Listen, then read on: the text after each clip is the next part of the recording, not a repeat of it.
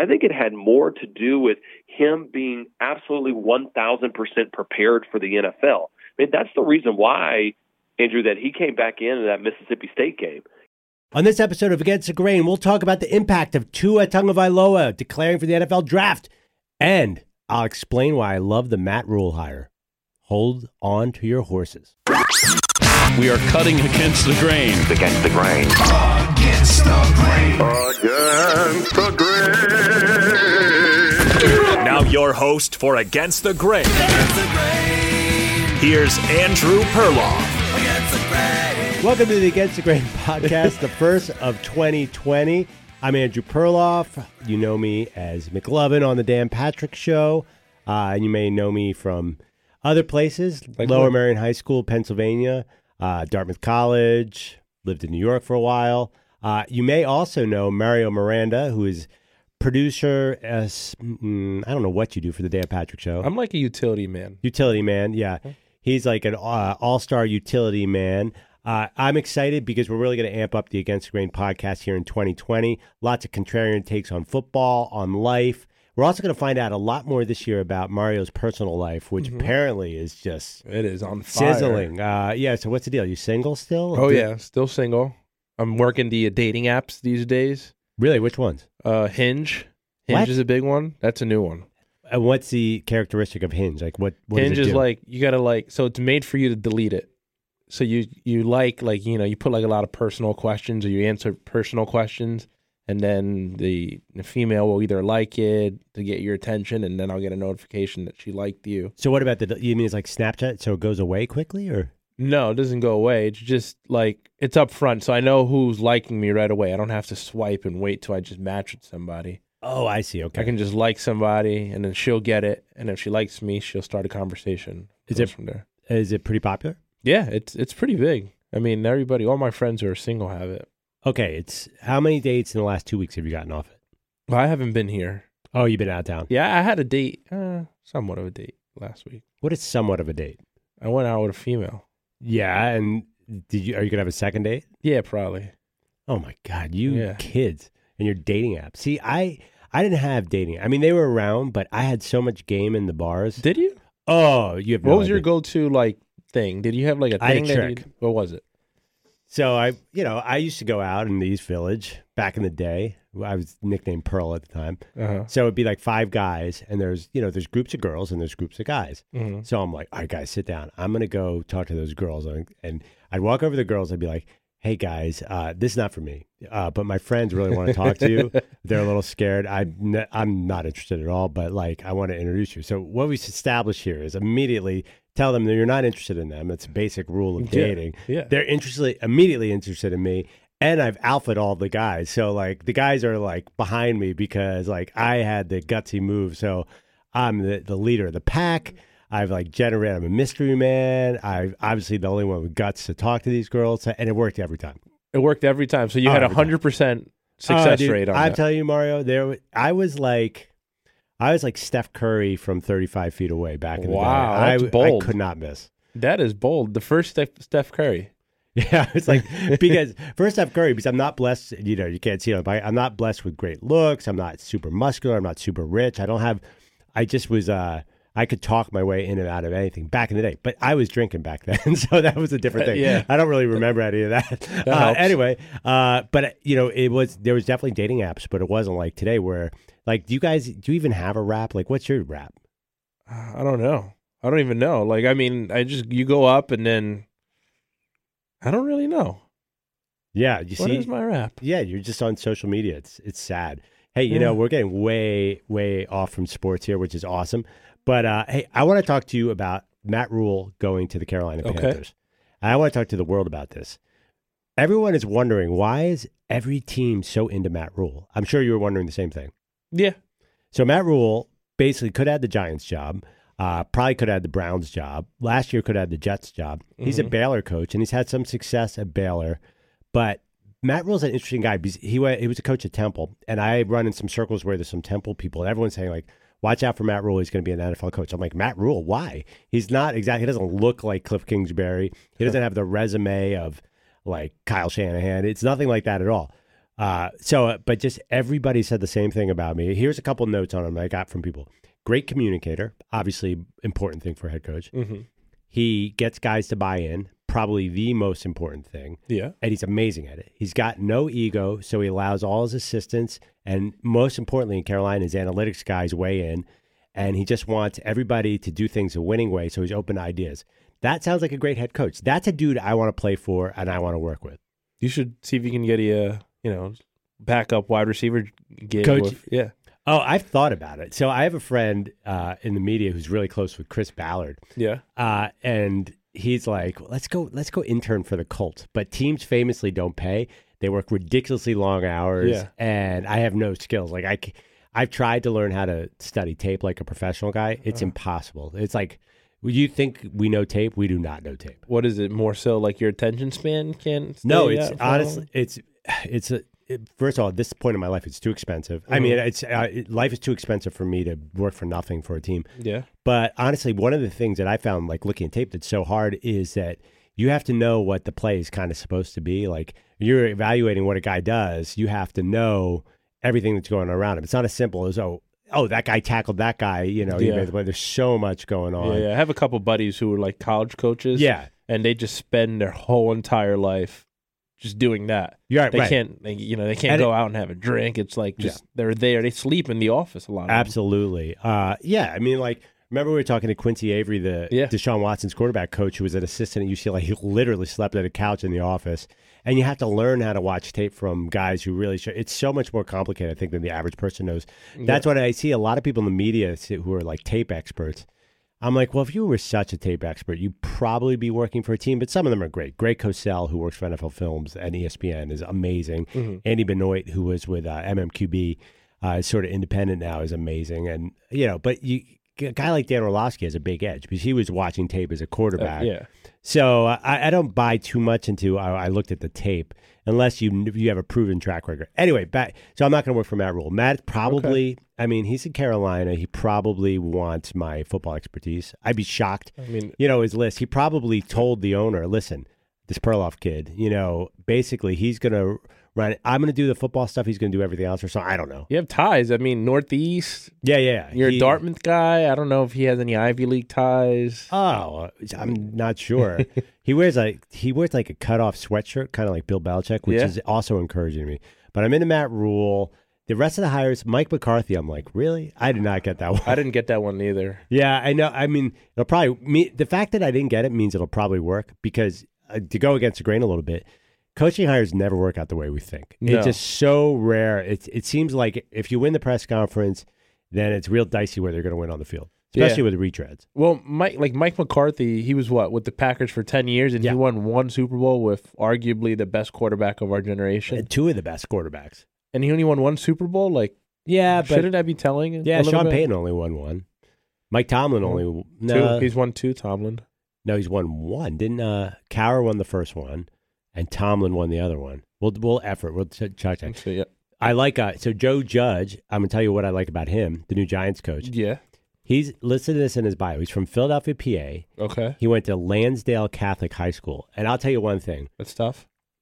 you do not mess with people from Lansdale Catholic High School. I know that area of the suburbs, and yeah, that is that, that is a tough place. And his uncle was a boxer who faced George Foreman. And if you look at a picture of Joe Judge, this looks like a dude who can take a punch.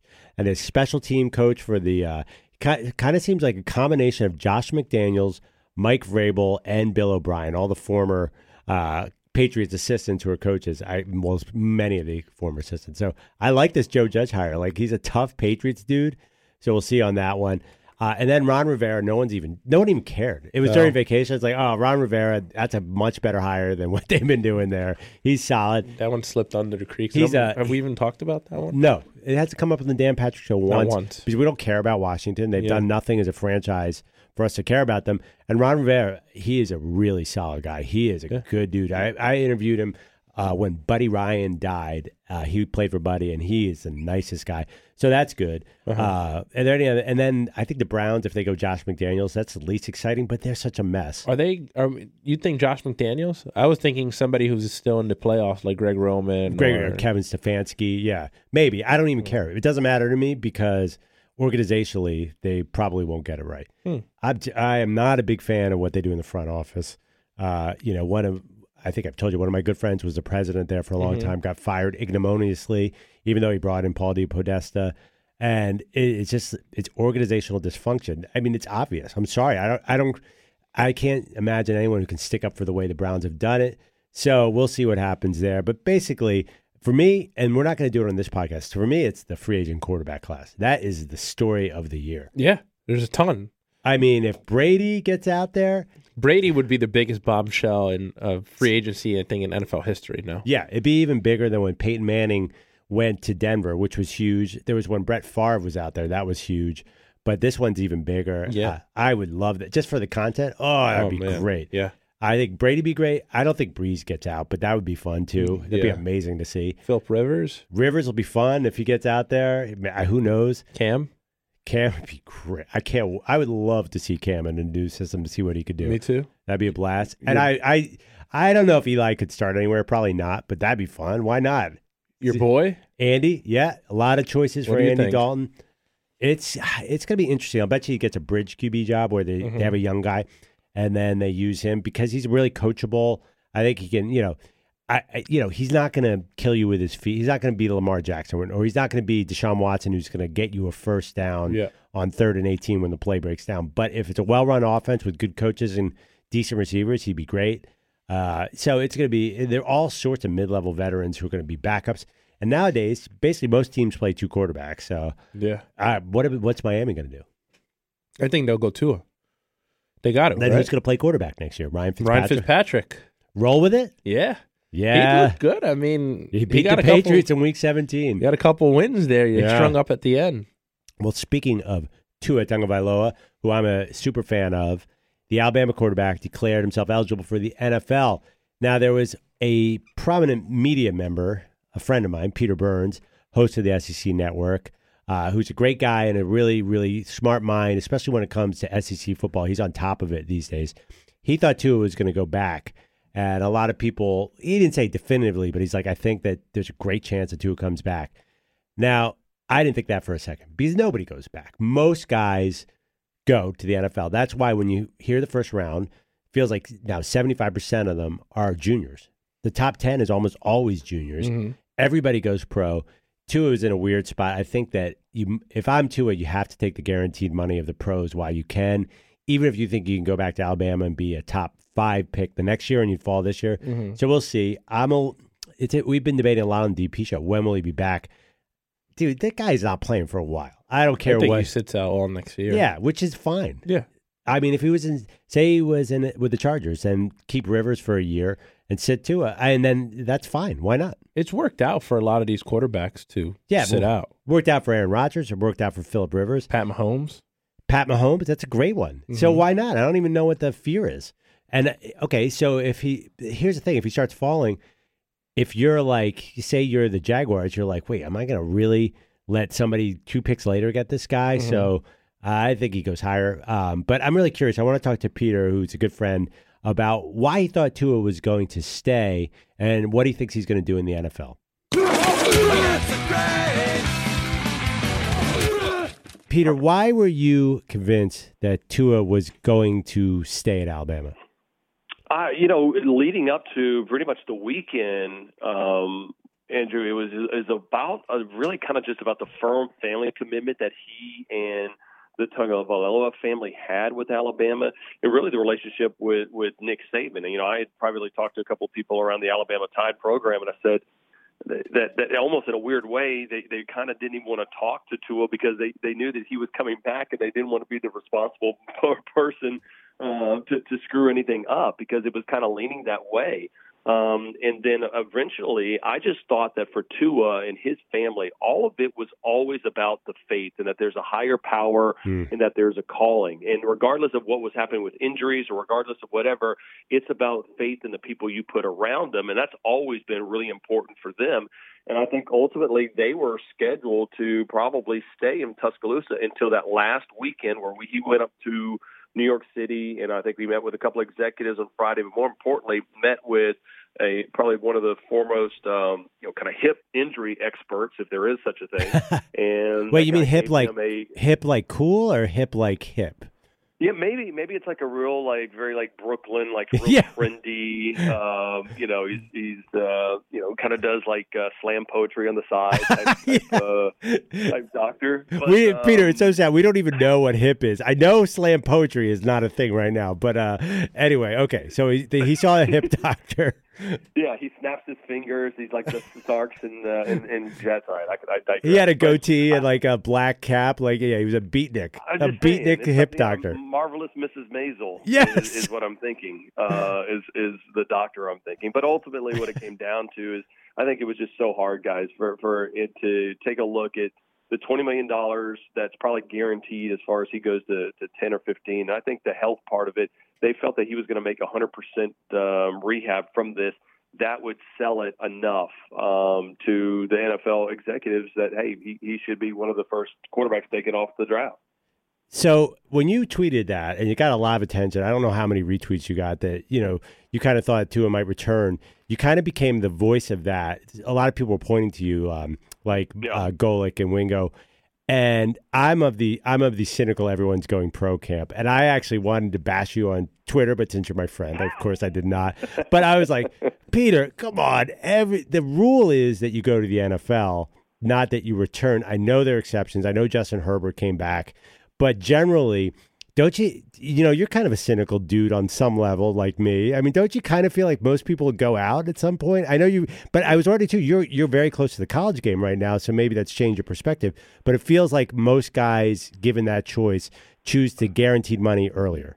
Oh, and, and there's no doubt too. And I think what people misconstrued uh, with my tweet is the fact that I never once said I think that he should come back. Right. I, I, it was more of, hey, what do I think actually does happen? And and that was from what I was hearing in in, in Tuscaloosa. And traditionally, they're normally. You know the the people across the football program that I talk to down there, they're traditionally of all of the mindset that they're all gone. Like they all try to prepare. Like, Ah. hey, we don't want any surprises that they're gone. And I had heard from enough people. They're like, listen, man, I don't think you quite understand this whole dynamic with this family. And I thought, all right, well, that's a little something. And even as much time as I've talked with Tua himself, I personally thought the reason why he would stay is because I know Tua is such a competitor, and I also believe that in his mind, he did not accomplish the things he wanted to do at Alabama, and not so much as like win the Heisman. You know, of course, he won the national championship with a great second and twenty six throw. I think it had more to do with him being absolutely one thousand percent prepared for the NFL. I mean, that's the reason why Andrew that he came back in that Mississippi State game is that every after every drive, Steve Sarkisian went up to him and said, "Are you okay? You want us to take us out?" And he goes, "Stop it! I'm fine. I want to play." And in fact, they pulled him from that game, and he legitimately went up there and politicked with Yep. Nick Saban and said, "Coach, I I need to work on end of game management situations because that had been actually a pretty big knock of Tua's internally uh, over the last year and a half is finishing out drives and, and finishing out halves and games strong." And he said, I wanted to get better at that. And that's one of the reasons why I thought that Tua, in a weird way, almost felt, hey, listen, I, I'm like 99% good enough for the NFL. I think I can get to that 1%. And I think combine that with the relationship is why I thought he ultimately was going to go for the crazy idea of coming back. I mean, it's not that crazy, but yeah, I hear what you say. I, I heard your buddy Greg McElroy talking about Tua glowingly, and uh, on the radio he was asked what's his one weakness. He said, "Oh, I guess he doesn't have that strong NFL arm. Doesn't have a howitzer." But I don't know, man. I feel like Tua guns the ball downfield. Am I missing something? Looks like he's a pretty good arm to me. Yeah, I mean the thing is, is that now the only thing, and of course you guys, everybody will nitpick it from here and every single throw. Is the question is, all right, well, how much of it was an actual just cannon for an arm? Like he doesn't have a Justin Herbert type arm. He doesn't have a even a Mettenberger type arm back in the day, or and, and even Trevor Lawrence, right? Right. But the idea, what the idea is how accurate he was. I vividly remember, you know, being there in some of the spring practices and looking at it when he was a freshman, and I'm like, this is like you have a jugs gun. Like if you were just had like a robot throwing the ball, like on Madden or something like that, and the ball goes to a spot, a spot like where he wanted, it went. So I think the the the issue that people are trying to figure out is okay, it was that also a product of him throwing into open windows on on the collegiate level because Alabama really didn't play much of anybody the last year and a half, um, and their their wide receivers were NFL's caliber elite already, or was this him throwing the ball on, on you know uh, as a NFL quarterback just happened to be playing in college? I think he has enough arm strength because I think he's also sharp enough and he moves around in the pocket um, to where he's going to have success if he can stay 100% healthy. I, he reminds me a little bit of a really great NBA point guard who just sees the field the right way, sees all the angles, knows where his teammates are going to be. I don't. Does that? Do you like that analogy at all? I, I do because what I notice, and I see a lot of it at Joe Burrow right now, is that he's an absolute student of the game. So he knows and he trusts that that the route tree is the route tree. And what I mean by that is is that he knows what the play is di- diagram for. He knows the checks, and he knows he's going to throw to a spot, and it's not you know he's he's throwing receivers open. And and for him, it that's got to be a coach's dream is to say, listen, I need this ball on this spot. Yep. Your your job is to get it to this spot. Your job is to throw it before the wide receiver breaks and the, trust that the wide receiver is going to be there. That's why he, we pay him the money. And I think that's why NFL scouts and really, frankly, when I talk to people at Alabama, they were blown away. And combine that with the fact of you know it took so long for them to go to Tua simply because they knew Jalen had done everything. Jalen was really, really good, but they saw it every single day that Jalen could not make the progressions, they could not make the throws that Tua could make. Ultimately, they made the right call, just like Dabo made the right call going with Trevor over Kelly Bryant, Yep. and maybe maybe Kirby Smart made the wrong call by going with Jake Fromm over Justin Fields. Oh come on, Jake Fromm has won a million games. I don't know if you could say that. But it's tough, right? I mean, it, Yeah. But here's the deal: You're right. You know, Fields is amazing level- too. Yeah. the, the collegiate level, it is about can Jake Fromm win you games? Absolutely. Is Justin Fields a type caliber player where you should retool your entire offense around?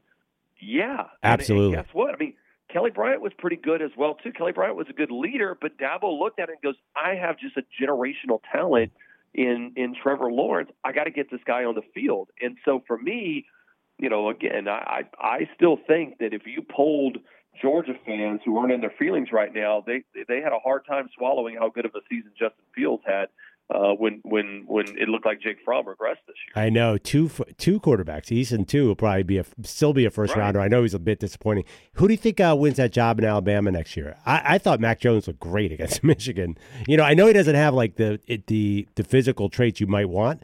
He looked like a Yeah. pretty darn effective quarterback to me. Yeah, he does. And really, you know, what's so interesting is people were talking about, oh, you know, Tua this and going back. What does that do? And I'm like, you know what? The big news is that Mac Jones, he's going to stay. And in a weird way, this kind of clarified the quarterback room for Bama because with Bryce Young coming in, and they think he's the next Trevor Lawrence slash Justin Fields to get out of Mater Dei in California. They think he could be a true freshman starter. And so I think what eventually happens is Mac Jones plays and uh, and Bryce Young, this star freshman recruit they have, is kind of that four game red shirt, going to put him into situations and keep him playing. I would not be surprised, and I don't know this for a, a fact, but I would not be surprised if wherever Tua gets drafted, Taulia, his brother, ends up transferring to some Oh, part okay. of that world. So let's say it's the Los Angeles Chargers, maybe it's UCLA or USC, or if it's Miami, the Dolphins get him. Maybe he goes to the Hurricanes and, and transfers out because that that whole family, I, I believe, will sit there and completely, you know, uh, pack up and and head out to where Tua is at. And um, I wouldn't be surprised if that's his brother as well. You know, I thought he looked pretty good in that. He was like a right-handed Tua when I saw him play a couple games.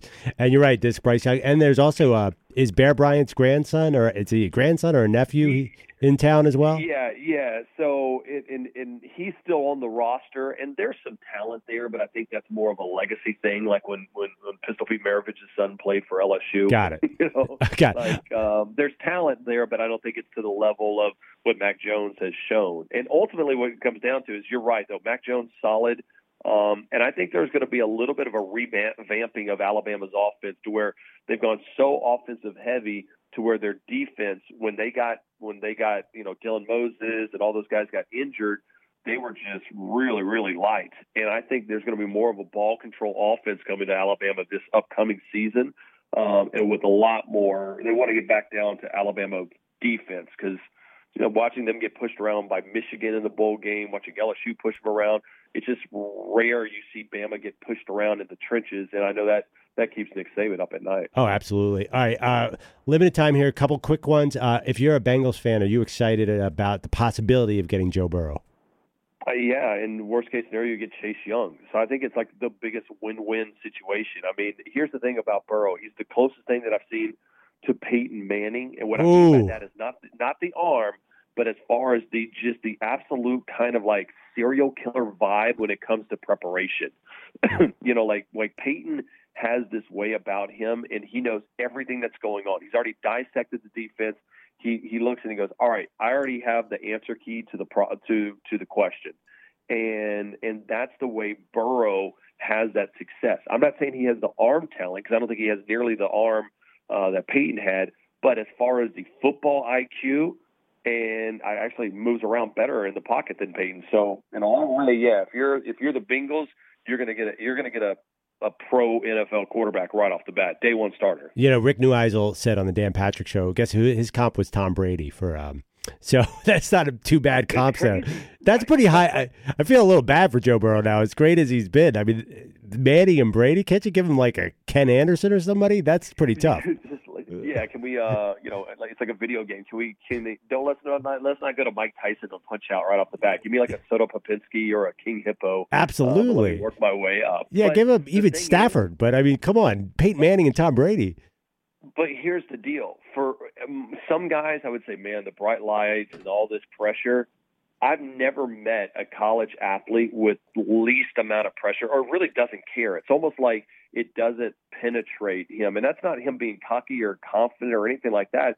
It's just he's kind of got that weird aloofness to where he's not really sure how big of this deal is, and not in a stupid way, just like he doesn't give a rat's you know what. And I think that's that's the attitude you have to have. And he quickly won over that LSU locker room when he transferred. I think that's huge for going into the NFL as an overall number one or number two pick. Okay, uh, last question is an important one. I saw on social media that you took your young daughter to her first movie. Is this correct? Yes. So I have a That's correct. I have a problem. My seven year old, I take her to a movie, and the whole time she goes, she gets really scared, grabs me, says, Daddy, we have to walk out. And then we start to walk out, and then she sits down again. And then this is like, it happens the entire movie. It's two hours of in and out. And then after the movie, she always says, That's the best movie I've ever seen. That's the best time I've ever had. I'm like, You pulled me out of, uh, you know, Frozen 2 six times. I don't know. Did you have any of that back and forth experience? Well, listen, that's why you don't take her to like the revamp, like the remastered version of Scarface or something like that. You're like, I don't know what kind of movies you're taking your daughter to. I mean, Frozen 2, dude. I will say this though, Frozen Two did have some scary moments. I Yeah. was sitting there going, ah, you know, I got a two and a half year. Oh, that's what you saw too? But, um, yeah, so that's what we saw. Yeah. and it was just i mean again it was the first movie and she sat through the whole thing and it just it's again like we we think of sports talk radio and all everything that's going on with these hirings and the the Tua turning pro is like life or death and then uh, right after that I go in and watch a movie with my daughter. I'm like, you know what? That actually is the most important thing in the I world. know. Like, like we're not we're not doing brain surgery as as well. So even if you're sitting there right by where everybody dumps their popcorn and watching Frozen two for the seventh time, that's still that's still a dang good life. Because I remember when you and I met up in New York City way back in the day, and what gosh, I was twenty, what 2013 or so.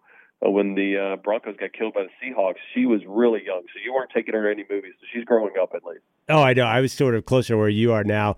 It's funny. I you know. I was complaining about my job or something to somebody, and uh, this guy I know goes, "Well, are you a brain surgeon?" I said, "No." He goes, "Well, no one's going to die if you screw up your job." I'm like, well, "I'm like, you mean if I get the LSU Clemson pick wrong, uh, no one's going to expire on the spot?" You're right. I mean, that's why I love talking to you because you just you remind me of like, I mean, how how lucky are we? I was going to ask you. I mean, how how how good is life for you right now? I my you know I've got right next to because I got a radio studio out of my house that I do my Sirius XM and my ESPN show from, and I have five thousand written above my little radio clock. And somebody asked me about it, what it is, and I'm like, if I if I went away tomorrow and I just said, ah, you know what, I just I'm kind of bored with this or whatever, there'd be five thousand people that would say I will kill and do that job For free. And the Yeah. fact that we yeah, we don't, you know, again, and any time that I hear somebody complaining around our studios, I'm always the first person to say, can you imagine if we actually had to work for a living, how bad that would stink? and then all of a sudden they kind of be like, uh, yeah. Because trust me, I did it before I got into sports radio and media and television, and I don't ever want to get back into that life. I want to continue to be a kid talking about Tua's health and Frozen movies for a living. Awesome, buddy. Hey, uh, when after the football season's over, we should catch up for real. I'm going to get you back on the pod. I have from my wife a whole list of Jordan Rodgers questions. I could go on for days. boy. yeah, there's a. Are, are you a bat? Do you watch Bachelor? You watch last night? I I don't, but now now you see, I may have to get into it because I hear that we have an Auburn girl that's involved in it, and so in fact, I think it's Bruce Pearl's basketball director of operations, his daughter. So I may have to start watching simply for just you know show prep. So uh, you know, the last winner was an Alabama super fan too.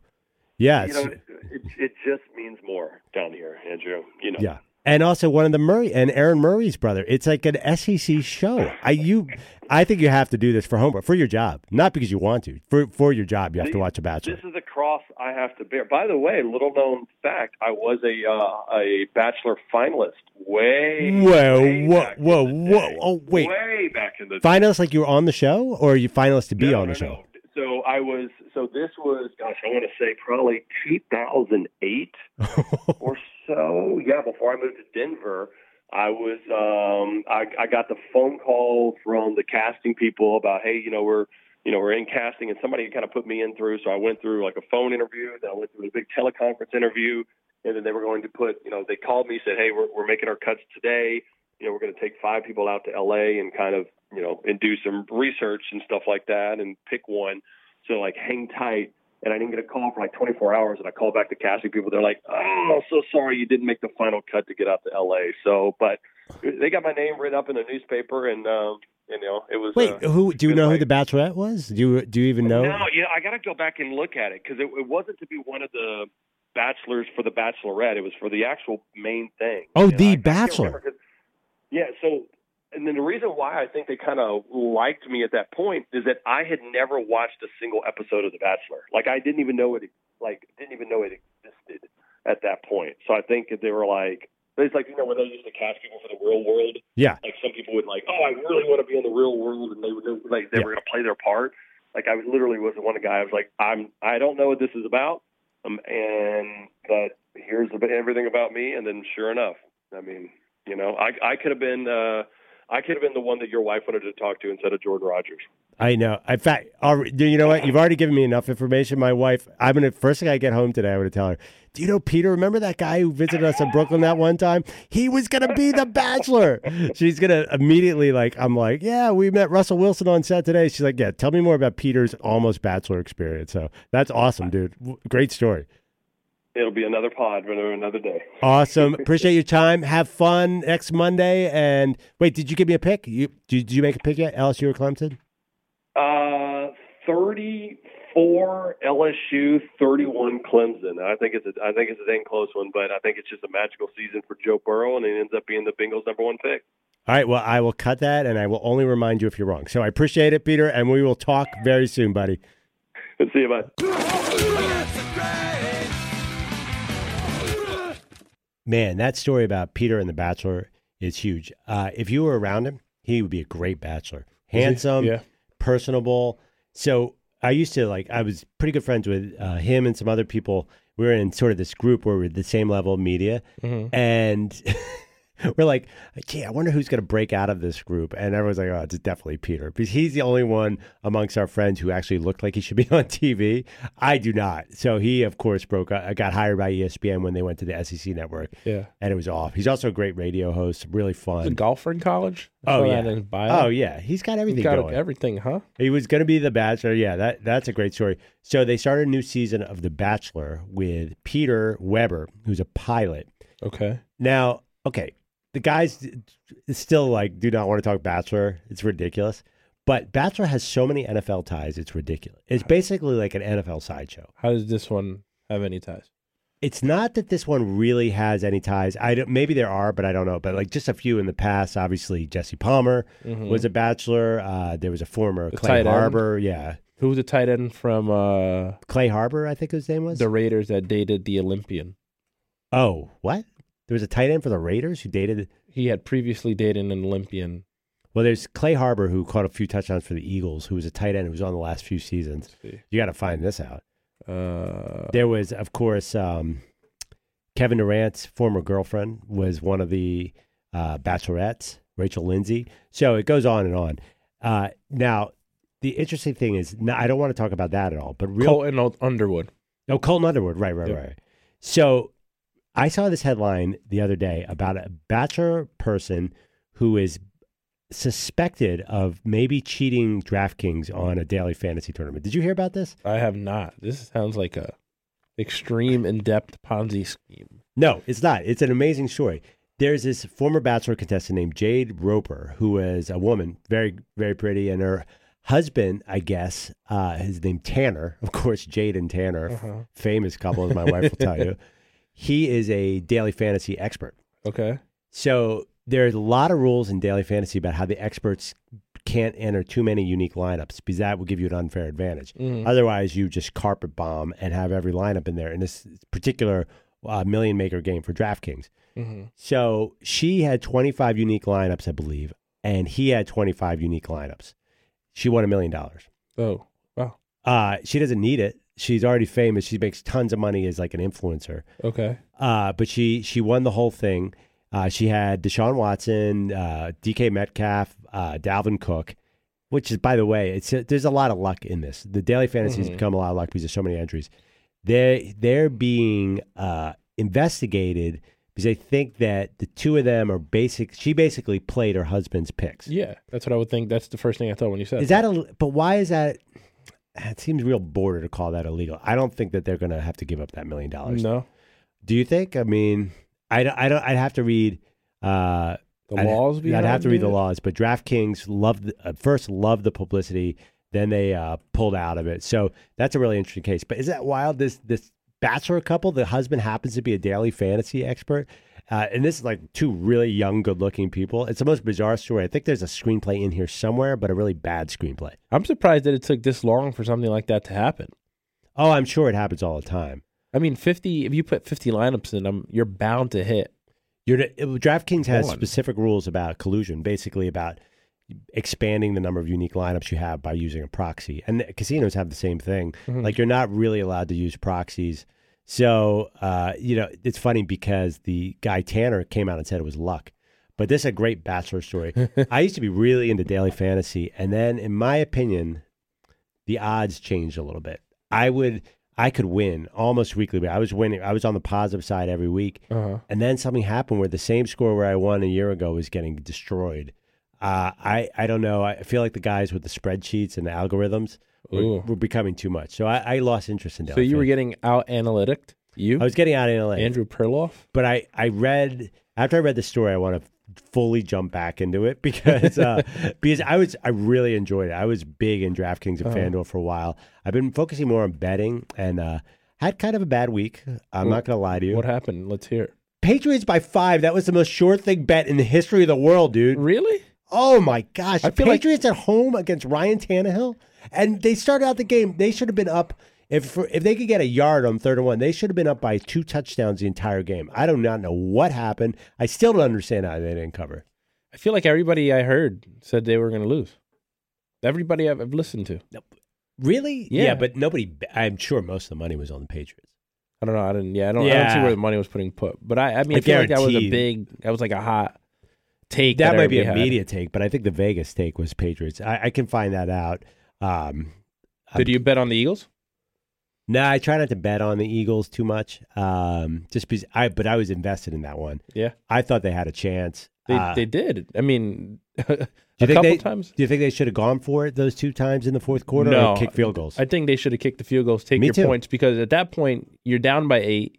You got to get a um, two point conversion to tie the game to begin with. So you get your points and then touchdown wins it.